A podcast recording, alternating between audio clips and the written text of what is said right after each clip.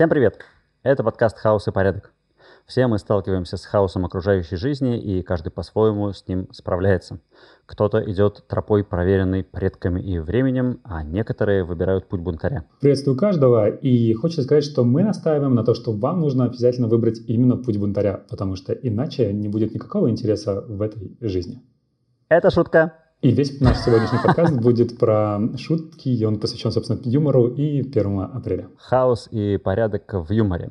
И его ведущие. Меня зовут Антон Лужковский, я тот человек, который знает все анекдоты про басистов. Меня зовут Александр Лазовский, я тот человек, который в свое время выучил 10 анекдотов, чтобы рассказывать их при удобном случае, и на этом закончил. Э, на самом деле, как недавно выяснилось, я знаю не все анекдоты. Э, год назад, или может быть больше, я в Инстаграме гордо заявил об этом, и мне прислали аж два анекдота, которых я не знал. Один из них очень смешной. Я так, я так как басист в в анамнезе, то для меня это очень ценно. И у меня есть сын, и есть такой анекдот. Приходит сын к папе-басисту и спрашивает, папа, а ты кем хочешь стать, когда вырастешь? Ну, тут, тут смеются только басисты.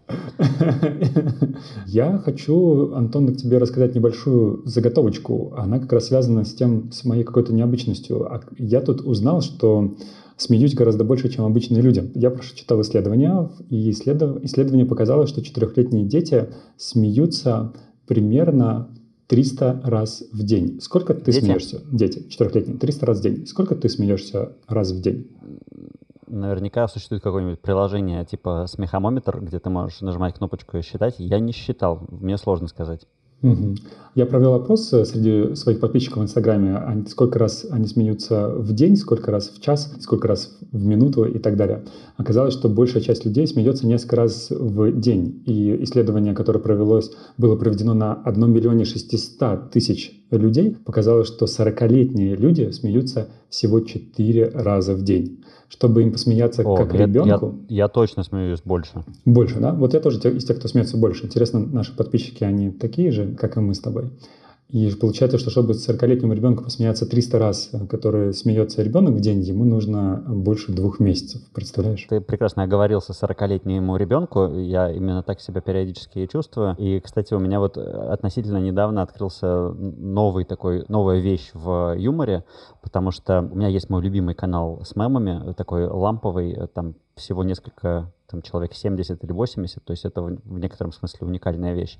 И там прямо мое чувство юмора, и отобранные самые свежие шутки. Так вот, я получаю, конечно, огромное удовольствие, когда я что-то из этого, ну, не все, безусловно, а что-то из этого я могу переслать своим детям. У меня есть э, специальная группа в Телеграме, где я и мои дети, и они там регулярно смеются. Ну, понятно, там много всякого про котиков и так далее, но э, я сам, получается, благодаря этому каналу и точно смеюсь больше четырех, четырех раз в день. Теперь понятно, откуда в нашем телеграм-канале «Хаос и порядок» э, все мемчики, да, они, похоже, связаны с этим телеграм-каналом. Ну, ты знаешь, кстати, это же отдельное удовольствие, когда ты смотришь какой-нибудь мемчик и дальше раз, размышляешь на тему того, ну, ты его смотришь в одиночестве с телефона и рассуждаешь, кому ты можешь его отправить, чтобы тоже человек посмеялся и порадовался. Я вот, кстати, не знаю, потому что э, мемы как таковые они обходят меня стороной. Это не то, что мне прям интересно. Мне гораздо интереснее истории смешные, веселые, радостные и всякие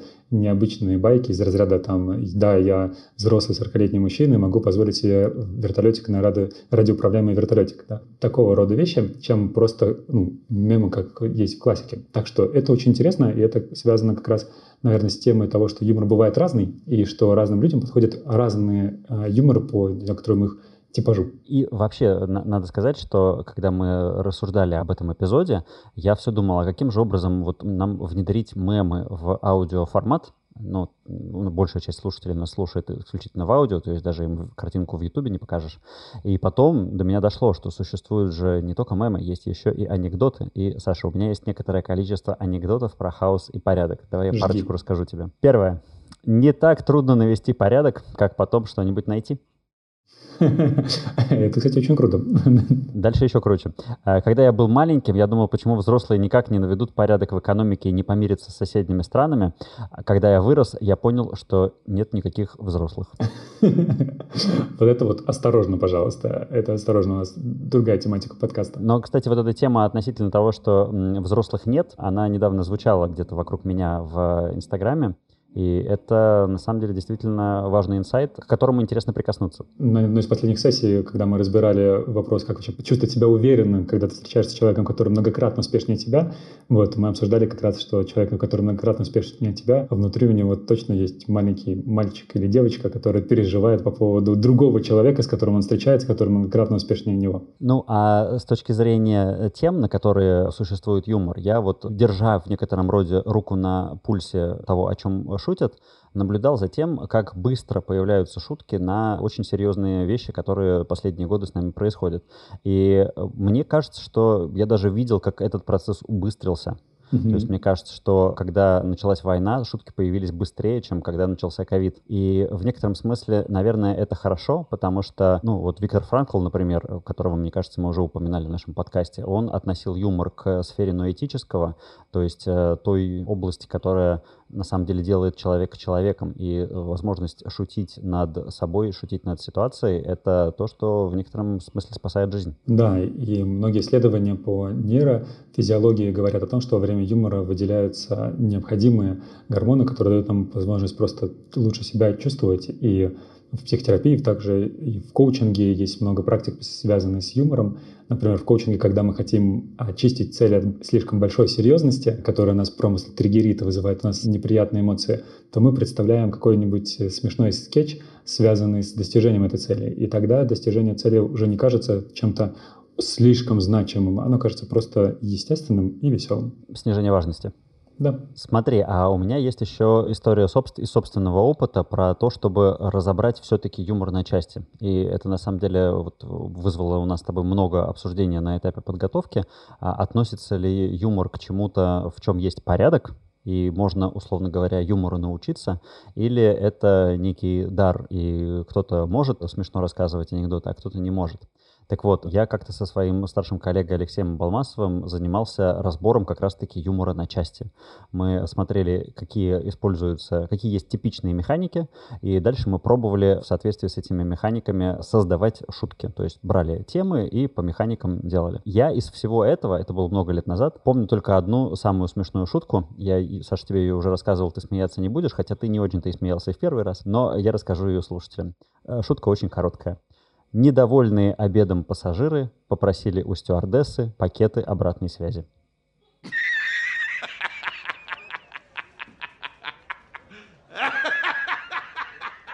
А с другой стороны, знаешь, как бы эта тишина могла бы говорить о том, что, ну, как бы все-таки версия, что это врожденное и нельзя собирать шутки по механикам, да, подтверждается. Ты знаешь, когда мы с тобой готовились, я тебе рассказывал свою историю, что мой друг писал выпускную работу по юмору, и выводом этой работы было то, что юмор невозможно научиться. И когда я услышал другую версию от тебя, я начал делать свой собственный уже research, не из воспоминаний из прошлого, а из настоящего. Я наткнулся на книгу, которую мы обязательно выложим в нашем подкасте, подкасте, который называется «Юмор – это серьезно». Это его, она написана преподавателями из Стэнфорда, и они же там являются консультантами в бизнесе.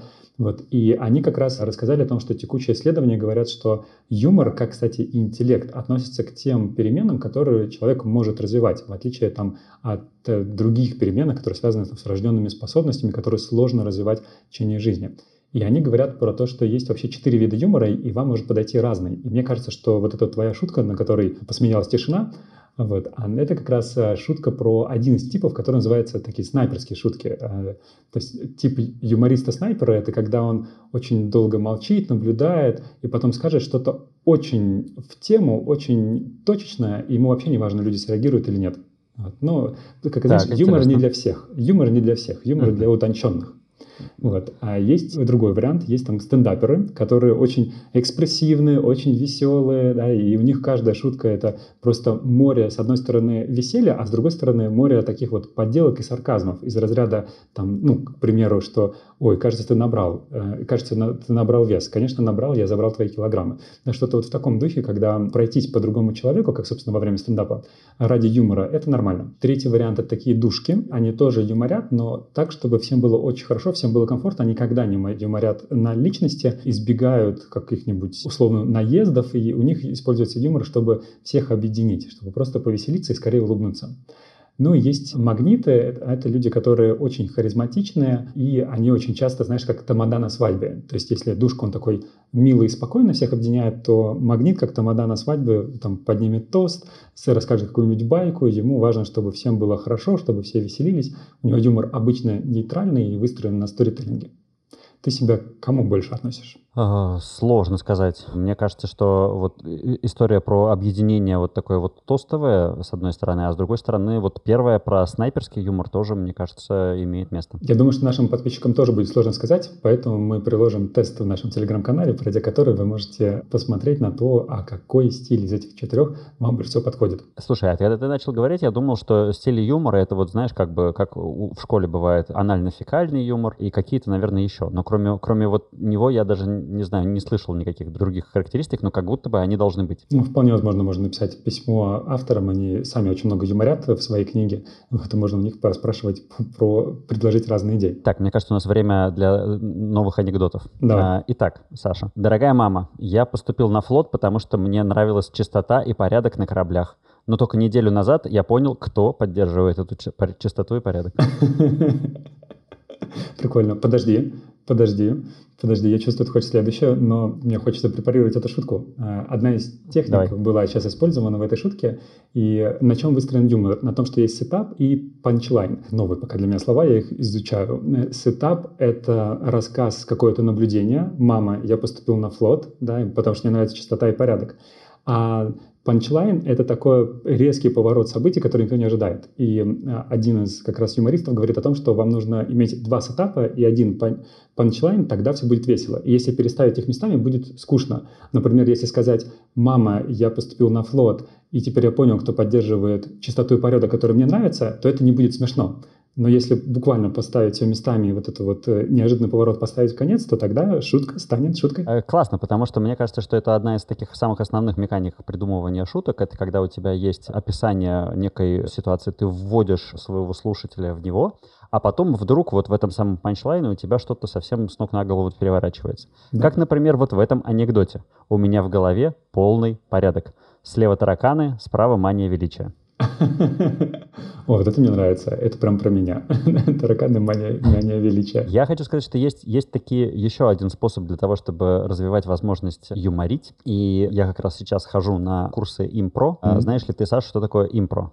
Наверное, это от слова импровизация. Да, это такое направление, выросшее из э, театральной импровизации, когда там очень много разных вариантов взаимодействия людей, но все нацелено на то, чтобы ты смог как можно быстрее создать некий вот этот самый сетап, понять, кто ты, зачем ты здесь, какая твоя цель и кто твой вот этот случайный напарник, а дальше из этого взаимодействовать и желательно, конечно, чтобы это было смешно. Этот формат, он тренирует, во-первых, принятие, принятие той ситуации, в которой ты есть, потому что ты вот можешь стоять, и тебе вдруг говорят, ты кузнец на кузне и все, тебе надо через несколько секунд начать уже быть кузнецом на кузне. И потом еще все может много раз меняться. И за счет этого мне кажется, что это является очень хорошим тренажером не только принятия креативности, но и вообще тренажером для стареющего мозга, для того, чтобы не закостеневать и его немножечко так вот внутренне помассировать и разминать. Это очень интересно. Интересно, вы там исследуете как-то разницу между тем, чтобы дурачиться и делать из себя вот этого самого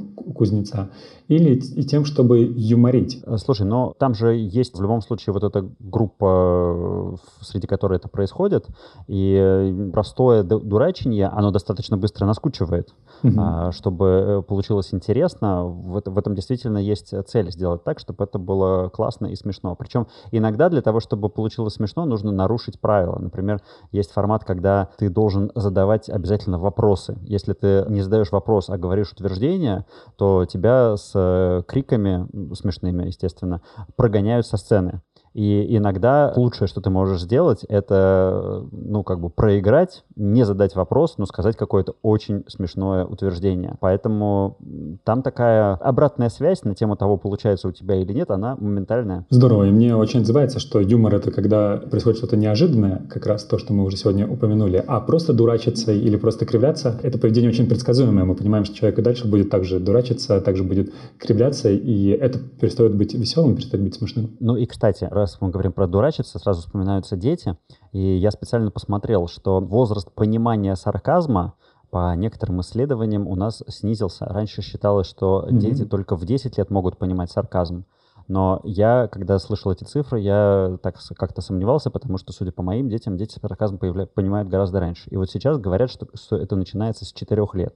А ведь сарказм это что? Это когда звучащее слово, оно означает не то, как оно должно восприниматься в первую очередь. То есть когда дети начинают понимать вторые смыслы. Так что дурачатся дети до 4 лет, а потом вполне могут понимать mm-hmm. сарказмы и могут их даже и использовать. Очень нравится идея про вторые смыслы. И когда я готовился к сегодняшней встрече, я собрал способы, как можно создать шутку. И одна из самых таких распространенных способов — это как раз замечать двойной смысл в каком-то несоответствии. Например, представь себе, что инопланетяне прилетели на планету Земля. Что они здесь увидят такого странного и непонятного? Например, они могут увидеть хозяев, у которых есть собаки, и которые вместе с ними гуляют по улице, и как только собачка покакала, хозяин берет и убирает какашку. И возникает вопрос, а кто здесь на самом деле хозяин, если за собакой убирают все какашки?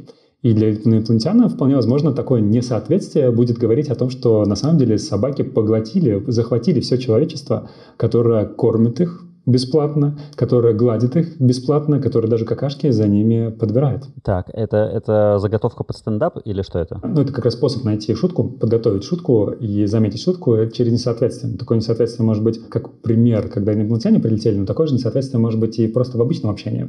Потому что, ну, то, что, по крайней мере, я вижу и считаю, что одна история готовить писать шутки заранее, и для меня это скорее работа, чем иметь чувство юмора. А другая история — это про то, что в моменте можно сориентироваться и заметить несоответствие, которое ты неожиданно людям возвращаешь. И тогда вот это вот будет веселье и юмор. Так, давай как-то э, подведем промежуточный итог, что у нас э, есть сейчас. Мы говорим о том, что юмор — это важная функция для человека. Мы говорим о том, что есть все-таки некие механики, по которым шутки строятся. И если вам хочется прокачивать свое чувство юмора, то можно, во-первых, изучать изучать эти механики. И про книгу Саша уже говорил. А еще можно пойти на импро, и это точно тренажер того, как быстро и креативно себя проявлять. А можно ли делать что-то еще? Да, ну можно еще а, поговорить еще про механики, потому что их больше, чем мы перечислили. Но мне кажется, самое время для анекдота. Так, да, действительно. А, из трех вещей наличие детей, порядок в доме и здоровая психика одновременно можно иметь только две. Прикольно. А, это, на самом деле, единственная шутка про хаос, которую я нашел. То есть про порядок анекдотов как будто больше, чем про хаос. Ну, uh-huh. или про хаос анекдоты просто большие и длинные. Но забавно, что все шутки про хаос, они, как правило, связаны с детьми.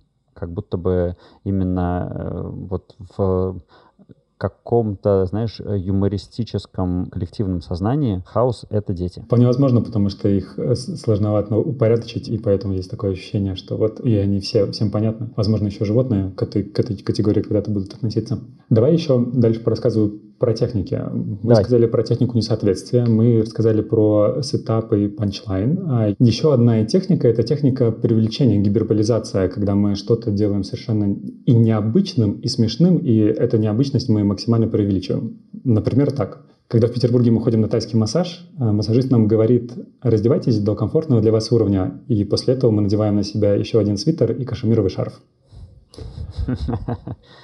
И это пример, да. когда мы берем какую-то понятную поведенческую причину, потому что в Петербурге холодно, особенно зимой, и мы ее гиперболизируем в очень необычной атмосфере. Мне сразу, знаешь, вспоминаются живые наблюдения того, как, э, что значит петербуржцы выехали на пляж. Петербуржцы выехали на пляж, это вот такое солнце проклюнулось, снег подтаял немножечко, и они сидят на пляже в пуховиках с завязанными шарфами, в варежках, пьют чай и щурятся так щурятся на солнце, которое светит снаружи. Да, да, я тебя понимаю, как тот человек, который, у которого сегодня вышло солнце, и те, кто смотрит нас видео на YouTube, могут это увидеть. А, и я как раз перед записью говорил Антону, что мне нужно переставить аппаратуру, потому что никогда, сколько мы записываемся, не было солнца. Я не знал, что солнце так мешает для записи подкаста. Да-да, мы, мы с тобой поменялись, потому что солнце всегда было у меня, а сегодня мы первый раз записываемся в темноте. Кстати, э, если вы слушаете нас, то вы не в курсе, у меня тут новый свет, я с ним экспериментирую. Напишите потом в комментариях, пожалуйста, как вам картинка, что понравилось, а что, что переделать. Да. Продолжая набор способов, как развивать себе юмор, ты говорил про импро, и я помню, когда я учился еще становиться тренером, нам очень важно было естественно и легко импровизировать, когда на тренинге происходит какая-то нестандартная ситуация. А их было очень много. Вопрос, который я не знаю, ситуация, которая непонятна и так далее. И там есть, собственно, пять тренерских э, техник импровизации, по-моему, от Елены Сидоренко, я их узнал, если правильно помню. Первая импровизация — это вместо того, чтобы отвечать на какой-то неудобный вопрос, задать вопрос в ответ. Знаешь, такое, я отвечу вам вопросом на вопрос. Вторая, второй вариант... Елена Васильевна плохого не посоветует. Это точно. Мне нравится, знаешь, ее фраза всегда была а, запала мне в голову, что речь тренера должна быть простой и понятной, как мычание коровы. Э, так. Тоже к вопросу гиперболизации, о котором только что говорил, который очень красиво вписывается.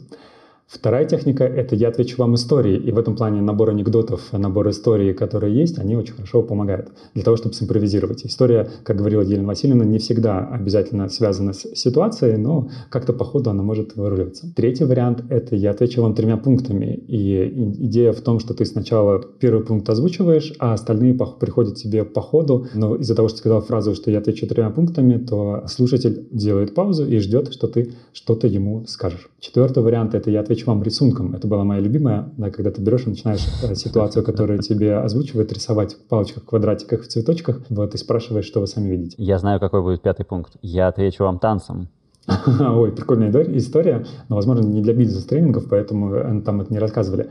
Пятый пункт был рукав Василисы. Рукав Василисы означает, что, ну да, можно по-другому. Ну да, можно по-другому. Ну да, жизнь разнообразна и бывает по-разному. Классно. Я не сталкивался с вот этим списком. Я, видимо, просто учился импровизации и выходу из подобных ситуаций в боевых условиях а, вживую, и, возможно, как раз-таки это не натренированная, не, это не механики, а это какая-то моя внутренняя врожденная способность позволяла мне всегда найти, что сказать, придумать историю, я, да, вполне использую этот прием, и как-то выкрутиться. Но с точки зрения тренировок мне еще в голову приходит такая вещь. Есть же такое объединение, или, или как это правильно назвать, Toastmasters. Слышал ты про них? Нет. Расскажи. Это, по сути, такая тренировка, тренинг того, как говорить тосты. Вот по этому поводу Первый тост. Почему я про это говорю? Потому что, в принципе, можно же анекдоты не придумывать, э, шутки можно не, не придумывать, а просто можно знать их и уметь их рассказывать классно. А чтобы уметь рассказывать анекдот, вот это точно уже вряд ли врожденное, а это скорее наработанное. И если вы пропустили и не рассказывали анекдоты на всех переменах в школе, то, в принципе, ничто не мешает во взрослом возрасте пойти и поучиться хорошо и красиво говорить. Даже если это будут тосты, то мне кажется, что тосты и анекдоты с точки зрения подачи очень-очень близкие вещи. И вот когда вся стая полетела зимовать на юг. Да, мне кажется, это хорошая идея, и вообще хорошая идея войти в какое-то сообщество, где вы вместе пытаетесь и тренируетесь юморить. И я помню такое одно из тоже простых упражнений, которые мы делали, когда есть такие кубики тренерские, на которых не цифры, а разные эмодзи нарисованы. И их там 8 штук, и ты их вот высыпаешь на стол, и получается э, некоторая последовательность восьми, восьми эмодзи, нужно придумать веселую историю, цепляя и используя эти самые эмодзи как некоторую линию повествования. И это для того, чтобы как раз научить тебя, с одной стороны, гибкости, необычности э, и, собственно, больше веселить и юморить. Больше веселить. Два анекдота про кухонную тематику. Давай. Пытаясь навести порядок в доме, опытный диджей увлекся и два дня мыл тарелку. Если ты ешь на кухне, в твоей комнате порядок, и ты ложишься спать в 9, значит, у тебя нет интернета. Последнюю... Спасибо, Саша, за твою поддержку. Последняя шутка мне показалась не очень смешной, потому что начиналась с кухни, а закончилась интернетом, и они слишком не связаны для меня. А, возможно, потому что на кухне у меня нет а, ничего. Я даже, когда нахожусь на кухне, даже YouTube не смотрю. Вот, и я не целевая аудитория этой шутки. Было бы, кстати, круто, если бы ты сказал, что я, я, заходя на кухню, у меня есть специальная полочка, и я специально на ней оставляю телефон, и в кухню с телефоном не вхожу. Такая полочка у меня в спальне. Угу. Так, а, я должен признаться, что у меня анекдоты кончились. Угу. Но, во всяком случае, заготовленные. Может быть, что-то я смогу рассказать по ходу дела, но из заготовленного это все. А я должен, э, наверное, сказать, что можно по разным, по разным причинам рассказывать, собственно, свои шутки, и иногда их рассказываешь для того, чтобы другим было смешно и весело, а иногда, чтобы было весело самому. И ты к кому относишься? Тебе больше важно, чтобы другие веселились, или тебе больше важно, чтобы ну, тебе было смешно? Слушай, я вообще не могу здесь провести какое-то разграничение. Я люблю посмеяться сам, но с другой стороны, как я уже и говорил, для меня важно, если я прямо понимаю, какого человека это зацепит, у какого человека этот контекст тоже сработает, я э, обязательно ему пересылаю. Это даже доходит до смешного. Есть такой феномен, как рекроллинг. Ты знаешь, что такое рекроллинг? Расскажи. Рекроллинг — это когда... Знаешь песню Рика Эшли «Never gonna give you up, never gonna let you down». Она в некотором смысле тоже стала мемом, возможно, потому что там есть некий контраст между э, вот молодым Риком, э, это же было там не знаю, 40 лет назад, наверное, и тем вот таким низким голосом, которым он поет, ну и, конечно, его танец, такой вот, когда он руками вот так вот делает. И поэтому рекроллинг э, появился в какой-то момент, когда людям присылают как будто бы какое-то очень интересное видео или что-то такое вот их, им присылают,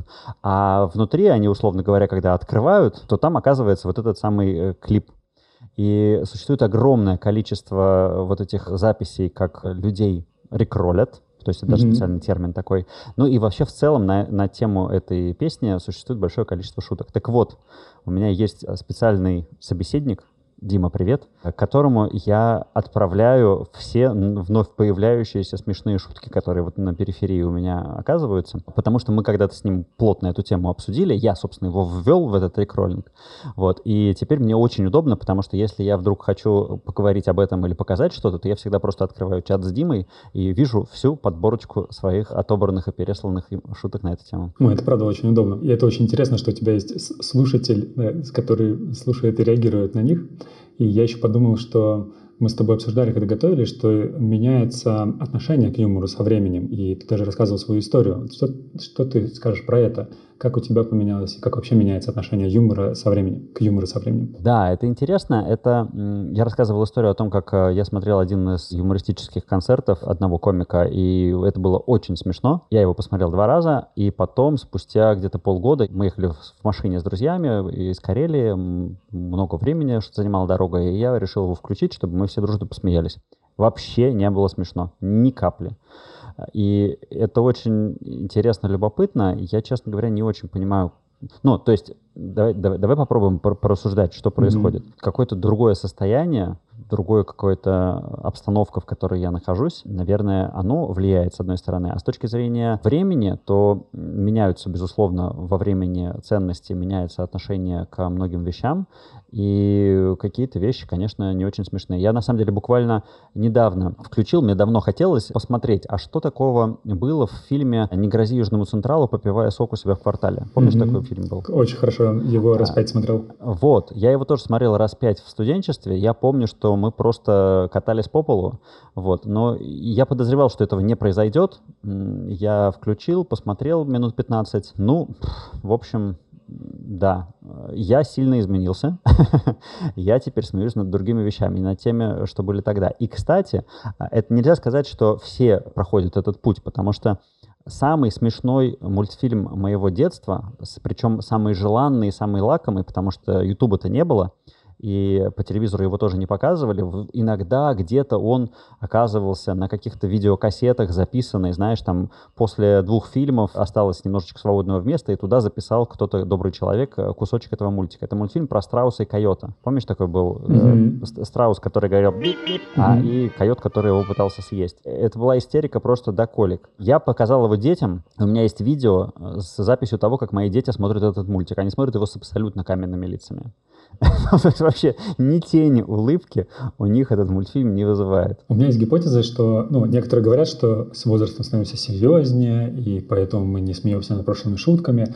Я думаю, что юмор как таковой вообще не уходит с нами до конца жизни, он является частью нашей жизни до конца, и юмор является не только неотъемлемой, но и очень естественной частью для нас, а меняется просто контекст, как ты сказал, и какие-то вещи, которые раньше мне были смешными, потому что вот это вот самый setup мне был понятен, и вот это вот punchline, я об этом все время думаю, как про этих собак и их какашки. Если у меня есть собака, вы, если у вас есть собака, вы наверняка на этом смеялись, а если у вас нет, вы думали, ну боже, поэтому я кошку себе избрал. Вот. И вот это вот меняется. Меняются просто те элементы, которые могут нас затронуть. А, то есть я бы сказал, что с эволюция происходит не эволюция юмора, а происходит некоторые изменения жизни, а юмор остается нашей частью всегда. По крайней мере, такое мнение. Конечно.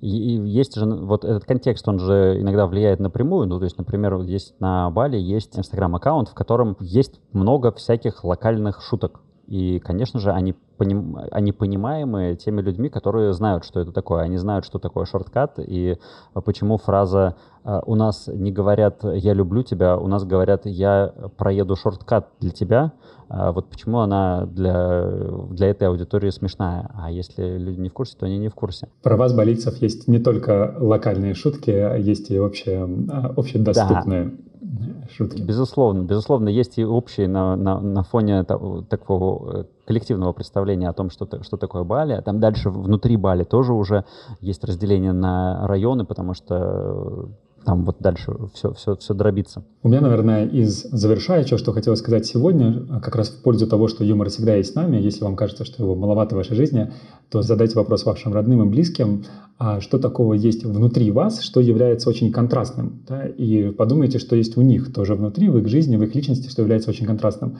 И это всегда может быть поводом для приятной, здоровой шутки. Например, если спросить моих друзей, а какие есть контрасты во мне, то можно сказать, что Саша Лазовский — это тот человек, который может медитировать, стоять на гвоздях и одновременно отправлять смс в 2 часа ночи по рабочим вопросам. И вот это вот некоторый контраст и несоответствие, оно как раз с одной стороны показывает характеристику личности, а с другой стороны всегда является поводом для дружеских шуток э, в компании. Ну, а я тогда в завершение скажу, что для того, чтобы полноценно э, погружаться в вопрос шуток, нужно хорошенько разбираться в контексте. Ну, например, вот как я рассказывал про рекроллинг, это целый мир, и там просто одна фотография ботинка может реально вызывать у тебя смех, если ты знаешь, в чем дело.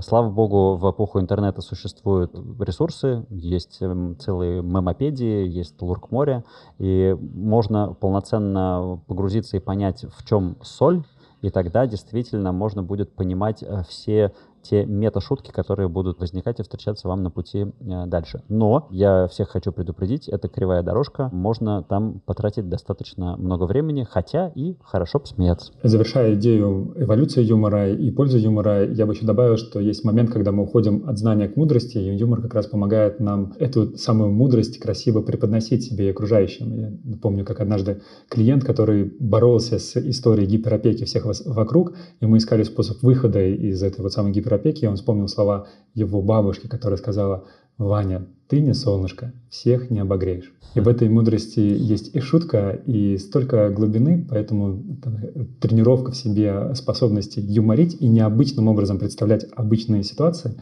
точно поможет вам на пути вашей жизни. Точно, полностью присоединяюсь. И, кстати, ты действительно затронул важную тему. Часто в шутках там действительно есть еще и большой кусок э, мудрости. И такие шутки особенно ценны. Но я закончу наш выпуск анекдотом, в котором мудрости особенно нету. Он звучит следующим образом. Удивительный факт. В России нет деления на касты, а на подкасты есть. Да прибудет с вами порядок. Пусть всегда будет достаточно хаоса, чтобы было, что упорядочивать вашим тараканам слева.